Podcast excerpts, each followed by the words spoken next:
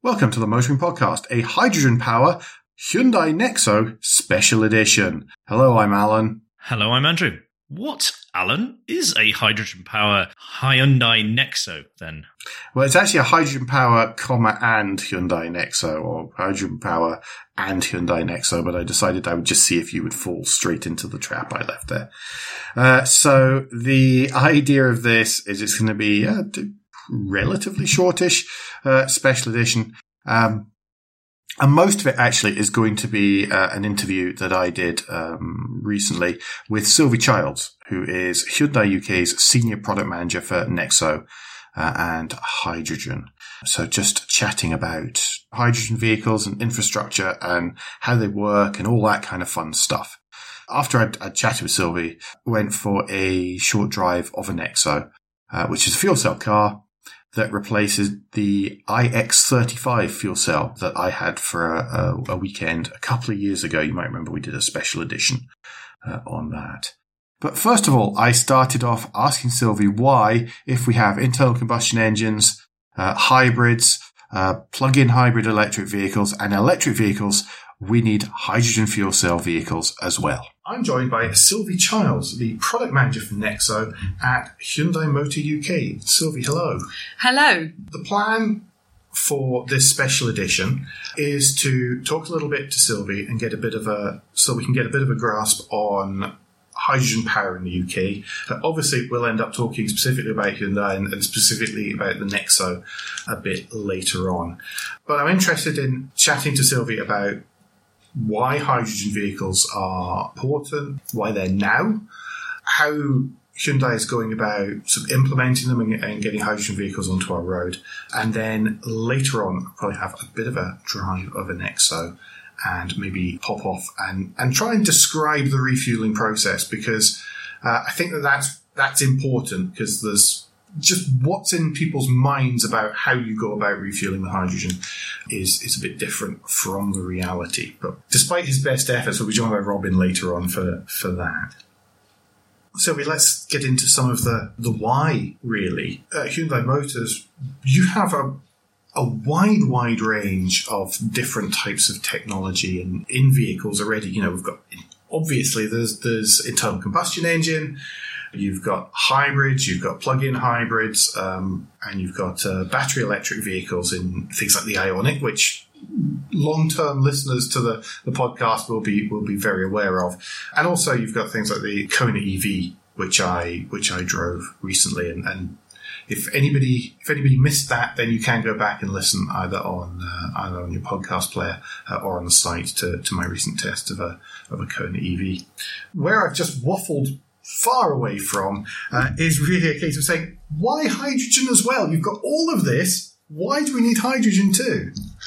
Um, we need hydrogen uh, fuel cell technology because we believe that there's not one solution fit all. So you need different types of vehicles with different technology to meet different customer uh, requirements. And we find that hydrogen fuel cell really fits in very well for um, long range traveling and people who need to have access to that range quickly. So it has a very quick refueling time, which basically made this car very attractive uh, for these kind of customers.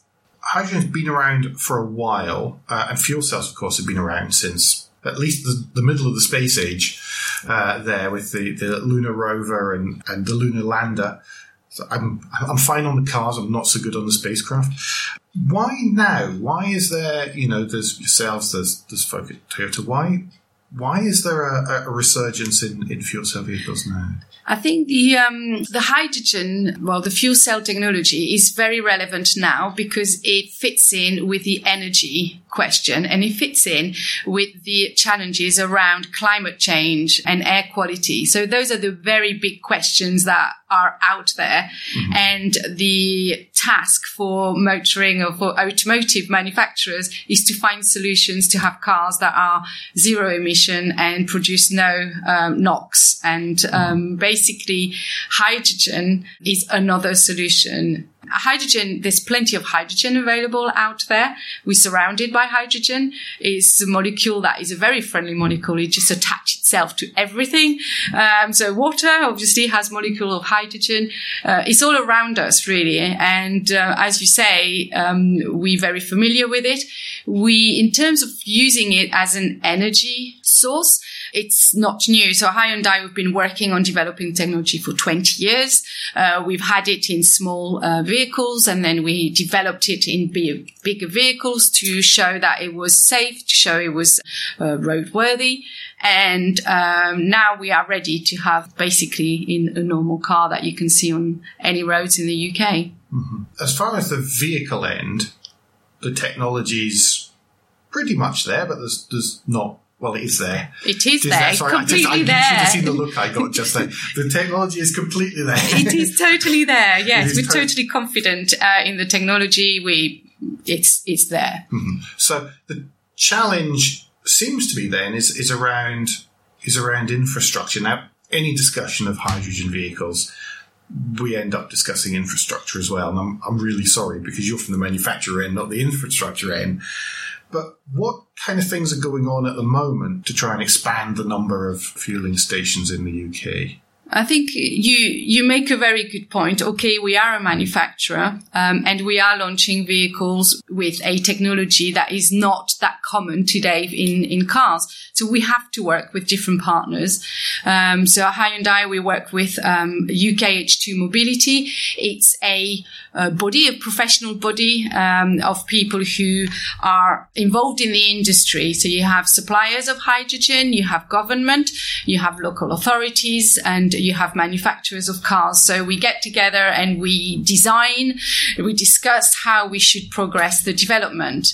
With that, we input in government policies, um, and we try to get the government to hear that hydrogen is, or fuel cell technology is one of the technologies that can help delivering the road to zero, which was a document that the government published last year, tasking uh, manufacturers to reach zero emission by 2040 for all new car sales. So as you can imagine, um, we're going to have to get some cars, battery electric and fuel cell uh, yes. on the road. So they're basically part of the mosaic. So we need to do more work to make the infrastructure to grow it. What's important for the infrastructure is to make sure that yes, it is available, but it's accessible and it is uh, reliable. Mm-hmm. And um, we work with a company called ITM Power, um, what they do is they actually install hydrogen refueling stations where they manufacture the hydrogen on site. And this can be done in partnership with Shell. So for those who are lucky enough to be in the south, southeast, you've got Cobham Services, you've got Beaconsfield Services, and they're there on the forecourt.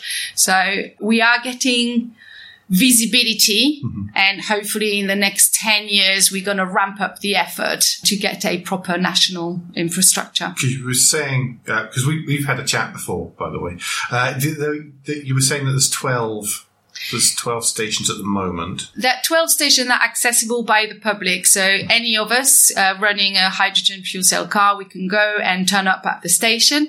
Um, you do need um, as per most people, you need, you have a refueling card. Some mm-hmm. people have. Uh, so you do need to register with the suppliers to make sure you can access the pump. Uh, but that's just a registration at, process. At the minute, that's part of buying the car, I imagine. Absolutely. Well. Absolutely. Um, you were saying earlier on that, that really is going to need it's going to need about 60 to cover the con- to cover so, the country but but there's that whole di- dichotomy long words like marmalade um, there's that whole struggle between the number of vehicles for it to be worthwhile and the, and the number of stations. So this is basically the almost like the magic number mm-hmm. that the UKH2 mobility uh, group has come up with to have a good national coverage. As you say, uh, we are in a global economy, so hydrogen and fuel cell electric vehicles are desirable in various parts of the world. So, in essence, in the UK, we have to compete mm-hmm. um, with areas such as California, such as China, such as Norway. Um, and for us to make a case of how committed the government is or the population is to the zero emission agenda, help us build the case so we can get the cars, so we can actually support that development of the infrastructure. So it really is a it, partnership and yeah, it really is. I, I, go into work mode now and, and start blethering about integrated systems and how you can't have you can't have chargers sitting empty without the vehicles, and then you can't have vehicles without the chargers. So, so really, it has to sort of ramp up and, and grow together. I think in the UK, as a result of that, we're probably going to see clusters of areas where, where maybe hydrogen makes more sense for people, and then that will hopefully expand and expand. So this is a really important concept, having clusters. Uh, the idea of clusters is to focus on customers. So if you turn up at a station, if for some reason it's not accessible or it's it's not open, uh, mm-hmm. you can't get a refuel, you need to be able to quickly travel somewhere within a decent distance to get your refuel. So it is very powerful to have backup stations. And the, what we have found is when where there is backup station, there's more people that committed to the cars and therefore the stations are more reliable. So it works well together. It's the joys of belt and braces. Because people can trust it more, then you end up with braking less because it's constantly in use. It's, it's exactly. Yeah. yeah. I think the same happens with EV chargers as well, as far as I can, well, the, as far as I can tell. If they're ones that just sit around, then they don't. Then they end up broken and well, I'm also involved with battery electric cars, and the, the infrastructure is also quite a heated uh, conversation at times. But the oh boy, I've had it. Yes. the um, the infrastructure is initially for quick win. Some charging points were installed without being thought through, so then they were not maintained, and mm. that gives customers a bad experience. So what we're trying to do is learn from those experiences for the hydrogen. Hydrogen is a bigger scale. A station will serve hundreds of customers mm-hmm. uh, at any one time um, in in a day. You can have that which is not, you can do that with a charging point. And that's also the interesting part of hydrogen is one station can fulfill um, the needs of more than one customer. Before we talk about roughly how the mechanism works, I've got one more question. Very roughly, by the way, guys. There will be I'm, going to bump you off to a YouTube link because there's no Andrew here to ask me really difficult questions. So and I refuse to do that to, to, to Sylvie the next question that I, I often hear whenever I talk about hydrogen vehicles is about safety. And there was something to do with an airship quite a long time ago, and that has imprinted itself on, on people's minds. How realistic is that scenario with a with a, a hydrogen fuel cell vehicle? So um, I think safety is always important for people and cars, and for us, it's a priority clearly. And the car has been designed from the outset as a hydrogen car, so all equipment and uh, the tank and all the um, links are all set with sensors. Um, so if there was to be any leaks, they straight away the system shuts down, so it can't expand, um, and it is super safe. I think that the best way to to to describe the safety of the car is all cars, new cars, have to be tested by Euro NCAP um, it's an independent body and they actually purchase a car from, from us and they crash it to, um, to test the safety of passengers and pedestrians. So I would recommend you could, it's not very nice footage, uh, but have a look. It is the highest rated car on the market. Um, and that is a big achievement. It's very important that safety is just not something you think about when you get into the car. It's a very normal car. You can drive it like you would drive any other car. Because we had a chat about tanks. So there's three smallish.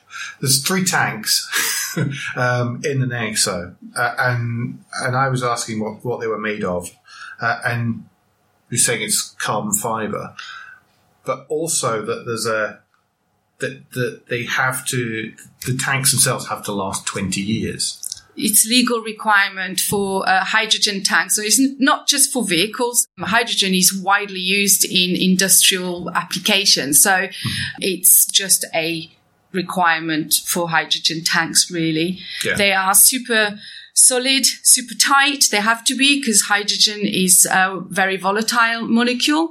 Um, and in the case of an impact, the tank has almost like a belt where it just tighten itself to oh, right. contain it even further um, to prevent any more.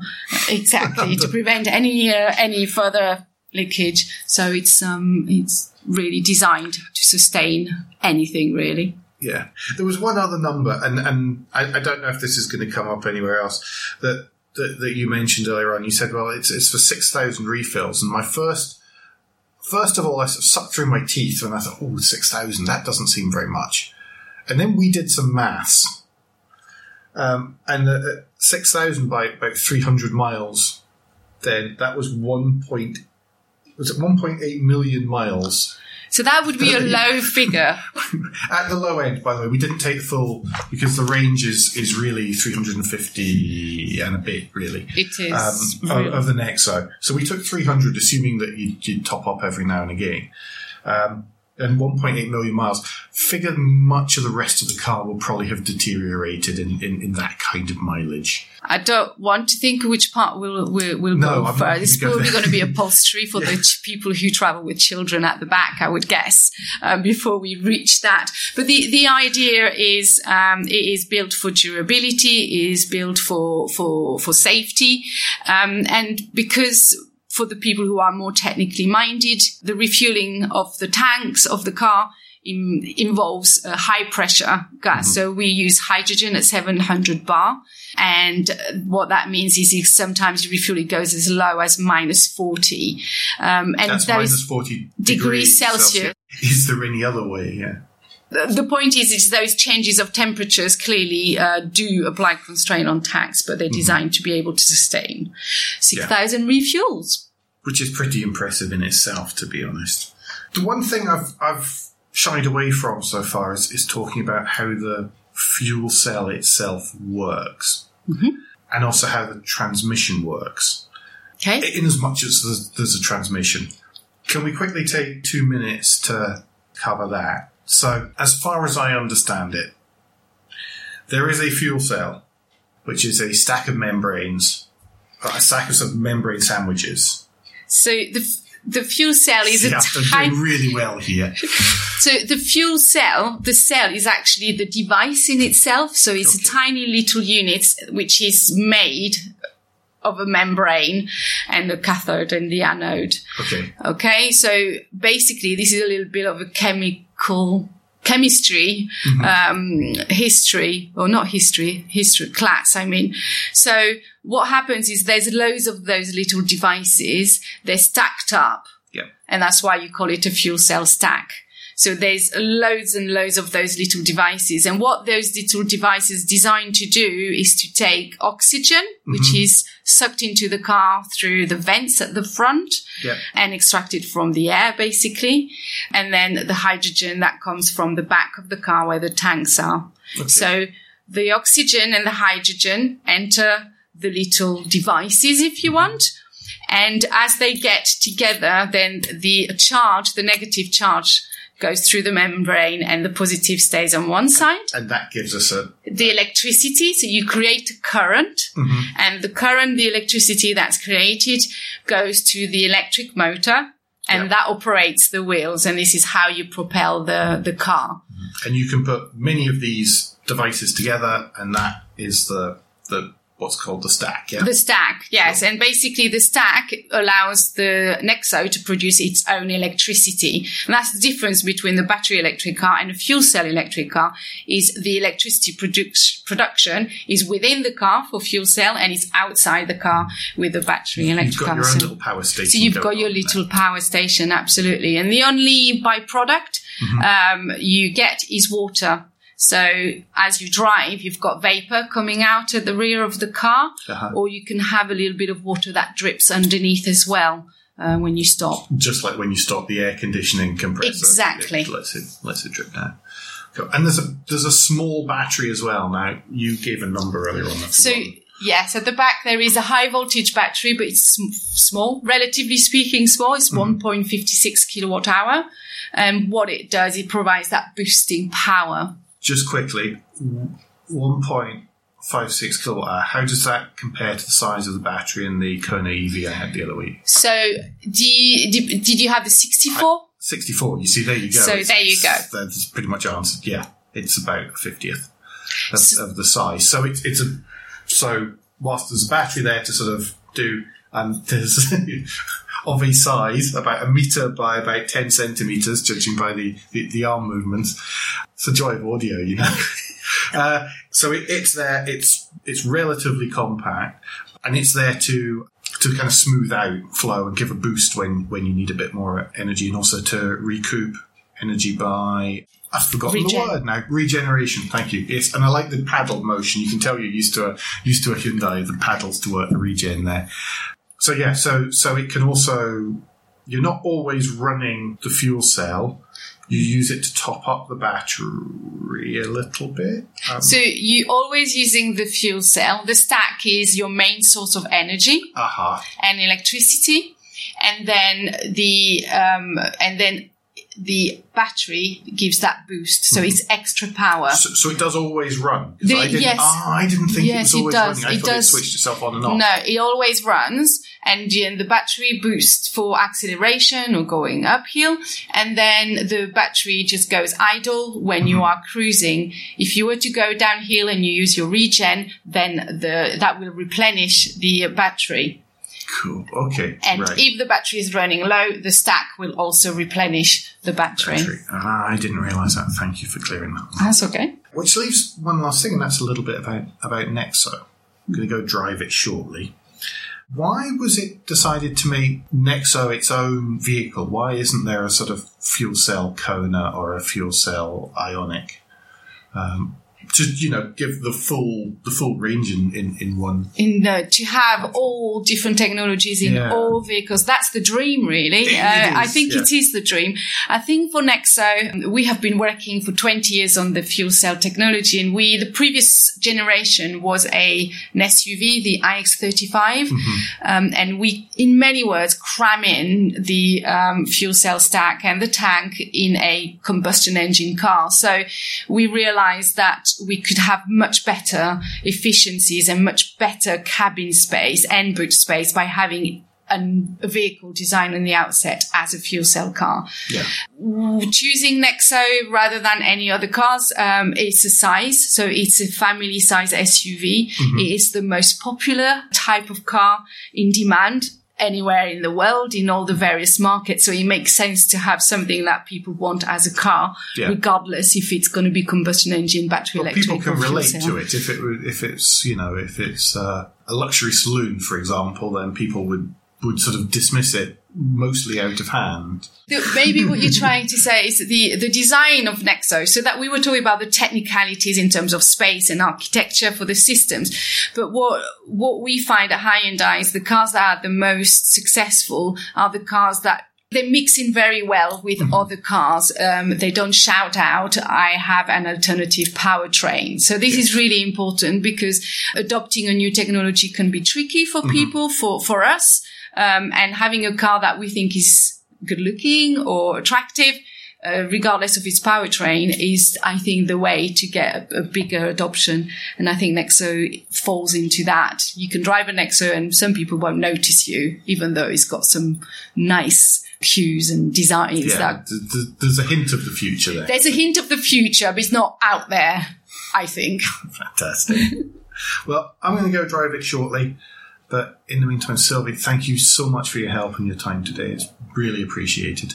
My pleasure. Thank you. We've heard Sylvie and I talk about the Nexo. Do you want to find out how it was whenever I drove it? I think perhaps we should. It would be rude not to at this point. Well, thank you very much. It's, it's not like it. So the Nexo, quick description, I guess, of what the Nexo is. It is a, a sort of D segment SUV. So it's sort of RAV4, RAV4 size. You know, a bit bigger than a, uh, than a Qashqai. Okay. Uh, just to give you an idea of, of size and what we're, we're talking about here. Uh, Let's start as, as usual. Uh, well, as, as we tend to do, let's start with the exterior. It's quite a handsome thing. I mean, this is, this is a technological flagship for Hyundai, but it doesn't really shout technology from the top of its voice. It is far more, far more quiet about it. And it, and, and it, it's really quite modern. So it's, it's aiming for modern. It's aiming for, it's kind of handsome, but it's not really jump out at you. No, it, it seems quite uh, subtle. Subtle isn't quite the right word. I also want to, I don't want.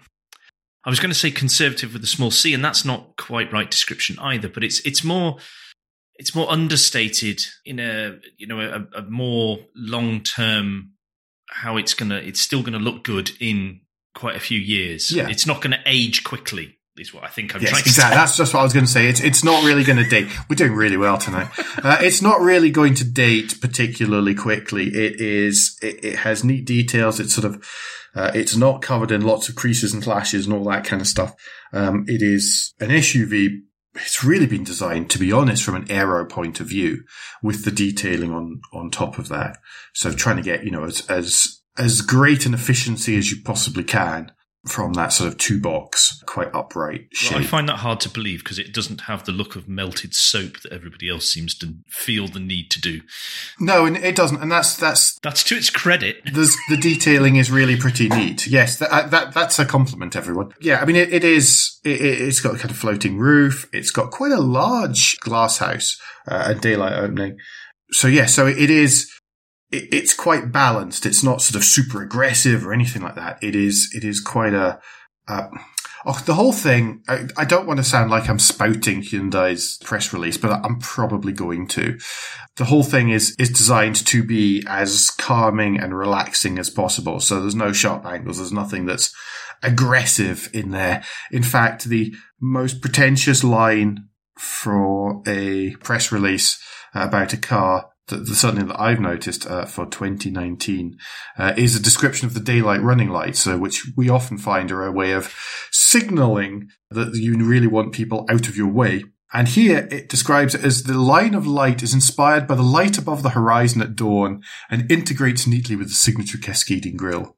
So there you go. They're like the light of dawn.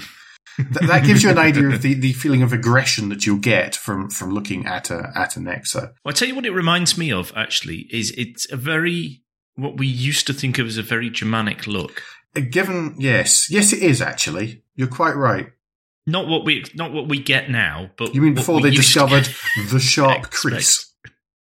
It is, it is, you're quite right. And it's, it's quite a good point. It is far more Mark 1 Audi TT than it is most Yeah. other things. That's a real, I hadn't thought of that. Yeah. Yeah, yeah, you're right. One thing which I thought was particularly cool is that it does have flush door handles. I know you can get that on American vehicles beginning with T and on, and on some Land Rovers and all these kind of things, but at least these ones will keep on working. Wow.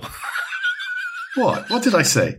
Um, but they are they are really quite cool. It was just quite nice as you walk up to it, then zzz, out out come the the, the door handles, uh, and then whenever you speed up and you drive away, then it, it they go click in above about three kilometers an hour, according to the press release here. You'd take someone's eye out with them Well, otherwise. Maybe. Um, the you can get five different colors. Uh, there's no none of them are a cost option, but you get white cream. You can imagine what color that is. Cocoon silver, copper metallic, Cocoon Silver. Is that is that the film or an actual cocoon? possibly. Oh, we're going to get so lynched. Right. Uh, metallic, titanium grey and dusk blue. Now, all of these uh, paints have been formulated to be particularly low emission.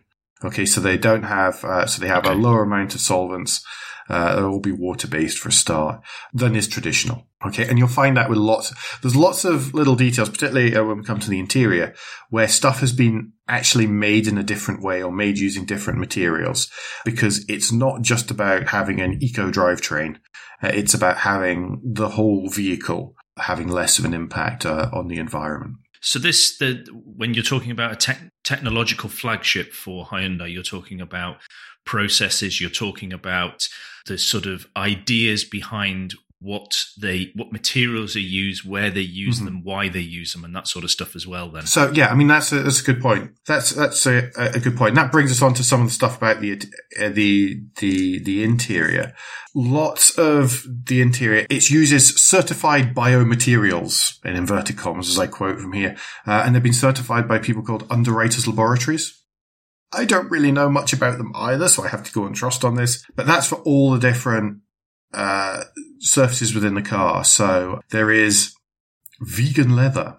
And I can't call it pleather because it's obviously not just normal. It's not vinyl because that would be really bad. Uh, and the textile on the it's it's leather that agreed to be on the seat. Is what yes, it or it's or it's or it's made from recycled materials. Um, yes, recycled materials. Please, it's not leather that agreed. I'm just I'm I am poking I know, fun. and I'm, sorry. ignoring you.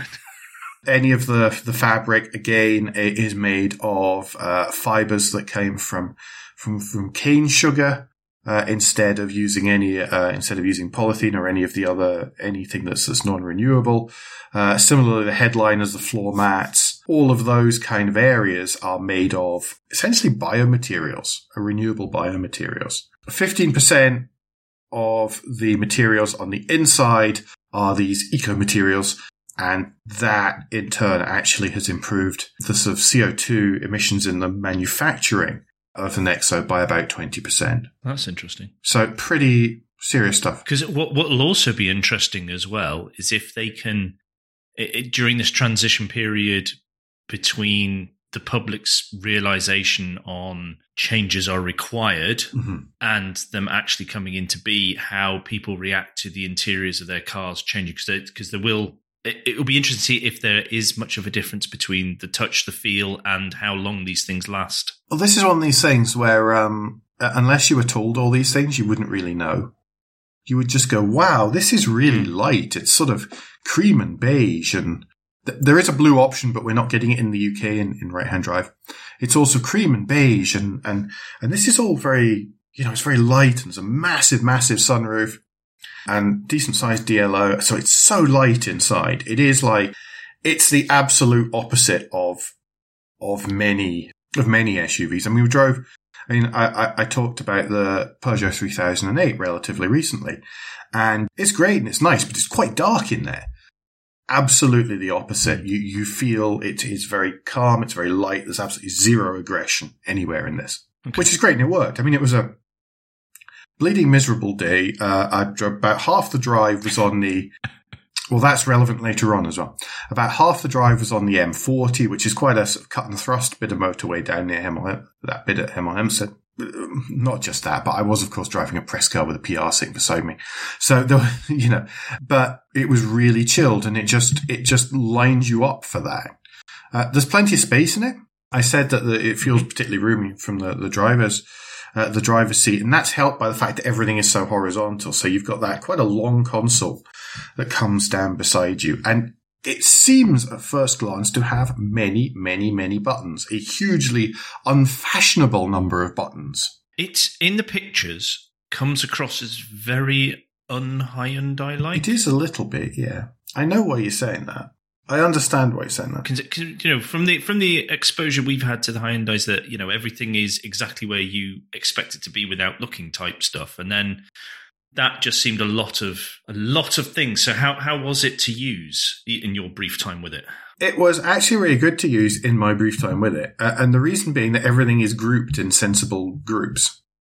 So there's different sort of strips good. across the dash, uh, across the dashboard, uh, depending on what it is and how likely you are to need to use it. One area deals with the entertainment. There's a sort of iDrive type knob, which, which deals with any of the stuff on the big, uh, 12.1 inch or something screen that's right in the middle. And that helps you, uh, and that helps with that stuff. The, all the HVAC controls are, are sort of in the middle, uh, of it. And then there's the, it really goes, it goes big screen, air vents, uh, and next one down are the controls for the stereo. And really, when you look at it, there's only sort of eight buttons and two knobs there. Uh, and then there's the Okay. HVAC controls and the controls for the heaty seats and the heaty steering wheel and the coolie seats and all that kind of stuff. Again, so you press it occasionally and you don't, you just leave it most of the time. And then the next bit down is a kind of iDrive type controller on the right hand side, uh, for working the screen hmm and some of the other auxiliary stuff like the auto parking that I'll talk about in a bit uh, and some of these kind of things. And then on the left hand side is, is actually a little panel, uh, just like, uh, which isn't dissimilar to an Ioniq EV for choosing your Mhm. gears. And then there's the electric handbrake and the sort of auto hold buttons and that's it. You, you, the, it looks like lots of buttons, but whenever you're actually sitting there, it, it isn't. So it's more that it's a different style of interior, as in there is Hmm. that that uh, that it it melds down from the top Yeah. of the dash diagonally towards you, sort of thing, rather than almost vertical and then coming along. That that's exactly it. It's mostly that, but kind of the, the, the sort of the flat and the, the the vertical and the horizontal have just been kind of pulled into one. Um, have to been pulled into one sort of hypotenuse down the middle, and that means there's a big uh, there's a big storage area underneath. So just like in the Kona EV or the Ioniq EV, the storage underneath that central area, so the space really isn't wasted. Again, stuff like a two-spoke steering wheel, things like that, just add to that concept car feel, and and the sort of pale silver that everything is, and it all matches, which doesn't isn't always a, a given, really. It's pretty funky like that. And the cool perforations on the seat cushions as well, by the way, are not consistent across. It's not just a wide piece of whatever material and it's just been going through a massive uh, machine to just make it the same right the way across. It sort of fades in from the sides uh, and fades out as well. So again, it really just adds to that concept car feel. Yeah, because you wouldn't expect that in the mass produced. No, no, no. You wouldn't expect it in an i30. Uh, You wouldn't expect it in an i30. Um, but yeah, really, really funky. It, uh, uh, the interior is particularly nice. There seemed to be plenty of space in the back. All the seats had heating. I can't remember if it was cooled in the back. And the other thing is that the boot is kind of traditional uh, boot size. So on the iX35, the boot was a good uh, two to three, two, maybe two inches shallower. It sort of went in and then there was this big bump up. And that was because there was a single big tank underneath that had been squidged into the, the otherwise petrol or diesel powered small SUV. At this time, it's actually got three much smaller tanks, which is good from a cost of production point of view Yeah. and also a packaging point of view. It's a little bit more sophisticated to sort of link them all up, but needless to say, they're a surprise. They've managed it, but that means that they, they, it of course takes up far less space height wise because they've got three small, sort of almost cylindrical tanks, as um, uh, as, as you heard in the chat with Sylvie. Mhm. Is there anything else I have missed? Not really. Not really. It's really that concept carness is the big deal in here, you know, and, and whilst, um, and whilst this uh, production of the Nexo isn't huge, it is still a production vehicle. Okay, it is, it is built on a proper production line and production way. It's, it's, it's available. You can walk to, to your local Hyundai dealer and in, in theory you can walk in and say, hello, I'd like to order a Nexo, please in theory, they should then be able to help you. They might have to defer you slightly to a specialist, but they should be able to, to at least get you started on the road to ending up with a Nexo, which is pretty cool. Mm-hmm. The one thing I haven't mentioned so far, and I probably should have done because it's quite fundamental to the interior, is that the Nexo is available in right-hand drive. The iX35 never was. It's why you only saw a very limited number in the UK. I did see two in the wild in, in Oslo one a taxi and one a, a sort of municipal sort of vehicle. It was in a sort of livery. It was all liveried up. So I have seen them in the wild, just like you see uh, Mirai in the wild as well. One thing I haven't really talked about is that the target for uh, Nexo really is into some of those kind of fleets that specialize in sort of low emission uh, low emission sort of limousine type setups, uh, which you do find in London. So there are f- a few like Green Tomato Cars, for example, do run a couple of Mirai uh, there, uh, and, it's really the idea would be to get into some of those those fleets at this point because they're with the the, the range, uh, which we'll talk about in just a sec. We're about to talk about driving next. Uh, then there is plenty of range for a whole day's load of work, and then five minutes to to to top up again at either the end or the start of the day, uh, and you're good to go. Mm. Range, by the way, WLTP figures are about 414 miles. Realistically, you're looking about 350 to 370. Okay. Which isn't Well, it's not bad, at all. Yeah, yeah. I mean, it's it's it's on par with kind of most petrol cars, I guess, and some of the diesels with the smaller smaller tanks.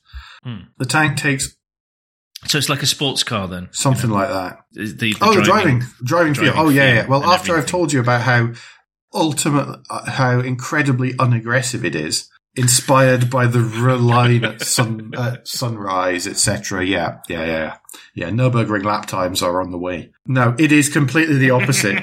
Uh, it is quite a heavy car, which is great because that really helps the ride without Mm. making it feel wobbly or unstable because uh, the Nexo is on its own platform. So all the tech, so the batteries, the fuel cell and everything are mounted really quite low, um, you know, mounted under the cabin. So all the weight is low down. So it, it has a, a good influence on, on the ride, uh, comfort, uh, without meaning that when you pitch into a, a corner, that the, that, that it's, it's all wobbly because the center of balance is, uh, center of gravity is nice and low in there. So again, it's not a vehicle you'd really want to drive much more than seven tenths. You could hustle it along in the same way as you can hustle many electric cars along, uh, and many SUVs along. Mhm.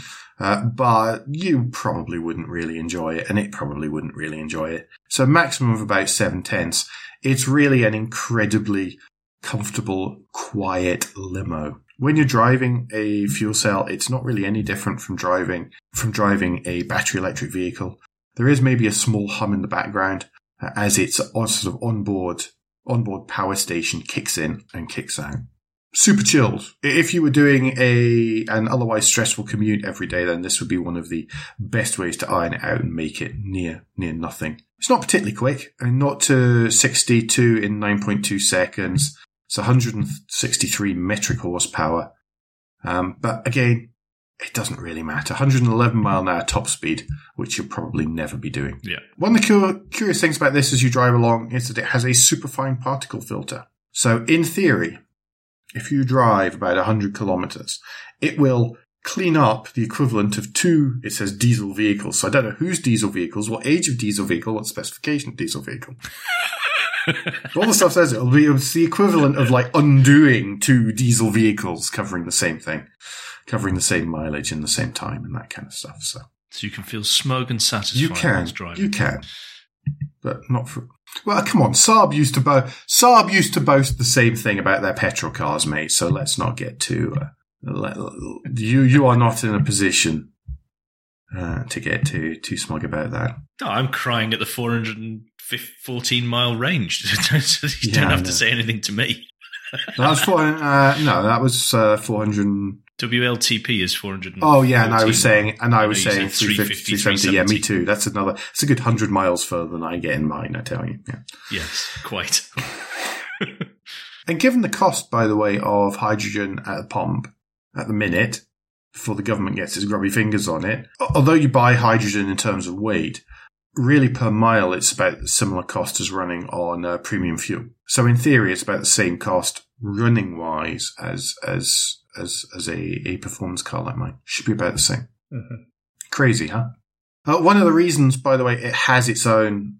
I think I've already said it has its own platform so that everything can be actually optimized within the platform and it can be used as a showcase for the new tech for some of this some of this renewables uh, stuff on the interior and in the and in the manufacturing process uh, rather than just squidging the powertrain into um, rather than just squidging the powertrain into an existing existing platform and body style which is what they'd done before.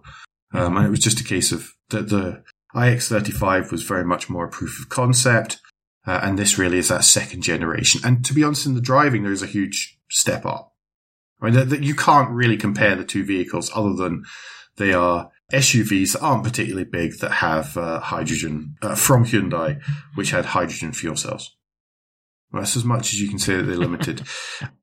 the X35 was very much just like a car, but it was very much a normal car with that drivetrain. The uh, Nexo feels like something very, very different Okay. there's a bunch of tech that's in there. Uh, it's the first first Hyundai to offer what's listed and written here in the, the press release is autonomous driving technology, uh, in as much as it will do remote smart parking assist. So in theory, allow it to, to drive itself in or out of a parking space without someone being in the car. Check your insurance policy before. Yeah, just to, well, BMW has a similar has a similar has a similar setup. So it's a case of being able it will it will make sure it finds the middle of the space and then try not to crash into the end of the space uh, when you put it in or out, and that's there, and that's standard. It also has something quite cool, which is a blind spot view monitor.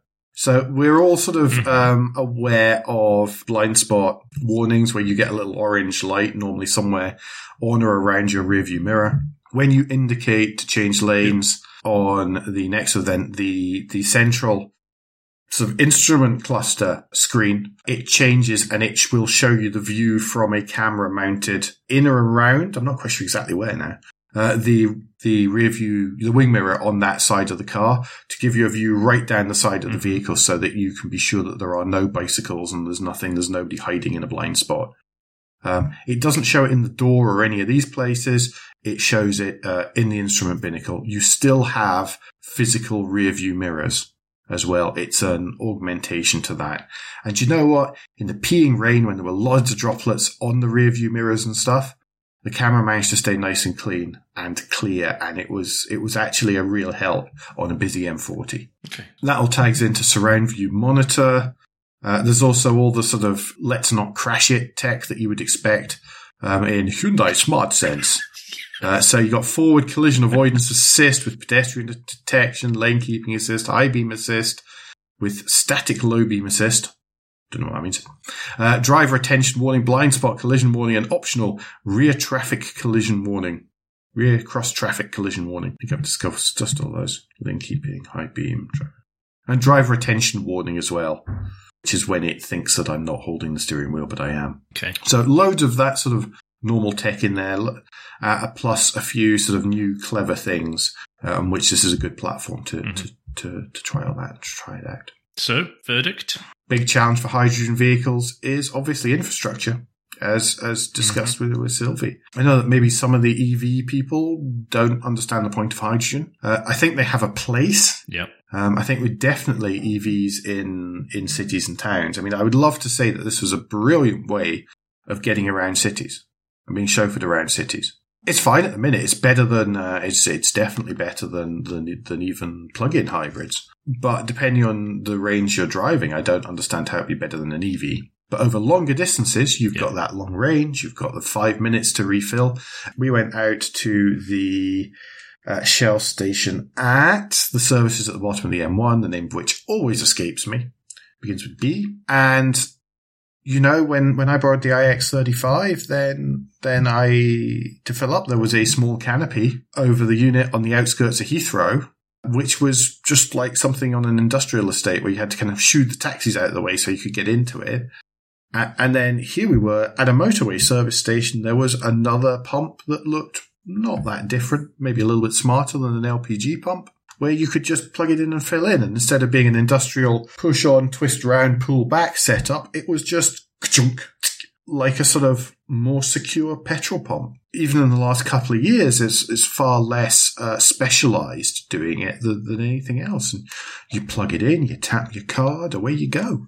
Does its stuff and it takes five minutes. There's now more manufacturers getting on board and joining up with uh, the likes of Hyundai and Toyota, and they're really leading it. Yeah, uh, the the they're going to be offering more options, which will then make it more attractive to consumers, which then means there is more demand for the infrastructure, etc., etc., etc. I'm having a mental blank right now as to who it is that Hyundai are paired up with, and I'm sure I'll get told off for this. BMW. It is. It's, it's, you see, BMW's in my mind. So whenever you get a, whenever you know BMW look to to release a, a hydrogen car, it will be essentially the the tech that's in the Nexo that will appear in that production vehicle. You know, it, it, it's that far ahead. The one thing I haven't mentioned so far is price. There are no particular options available. It will cost you £65,995. In fact, there's a bit of a rebate on that because it's normally a bit closer to 70000 So it's not cheap. Ouch. But it does actually feel like a luxury car. It does hmm. actually mm. feel like maybe not a £66,000 car, but I've driven less luxurious 40 odd thousand pound cars and 50,000 pound cars. So you know what? I don't feel that that's ridiculous. The big killer is having the infrastructure. If you've got the infrastructure near you and you, you, you all the places that you need to go, then you could live with one of these. Absolutely could. It would be, it would be definitely something, um, you know, it'd be a good way of keeping up with the Musks anyway. I quite enjoyed it. I enjoyed its novelty. I enjoyed it, how much it felt like that concept car that uh, you can't discount that novelty for me. Cool. Anyway, all that really remains is for me to say thanks to Robin and Sylvie from Hyundai um, for putting up with me for a morning and giving me lunch and coffee and stuff and a notebook. Always a sucker for a nice notebook and pen. That's the, that's the Jalopnik. Uh... Yeah, yeah. Full disclosure, I drove myself I drove myself to Hyundai UK's uh, UK's offices and was given coffee. I think I was given a biscuit and and lunch and a short drive in this. So yeah, yeah. No, seriously, thanks, folks. Uh, it really is appreciated. Uh, you guys giving up your time um, to to help. Anyhow, don't forget that between now and the next time, uh, you can give us any feedback and share your thoughts with the show at Motoring Podcast on Twitter and Instagram, on Facebook, and on the contact page of motoringpodcast.com, the hub of all our activities. Please don't forget to leave a review and rating on Apple Podcasts, Google Podcasts, or however your podcast app lets you do such a thing. It really does matter. Andrew, what's the best way for folk to get in touch with you? Best way to get in touch with me is via Twitter. If you search for Crack Windscreen, you should find me there.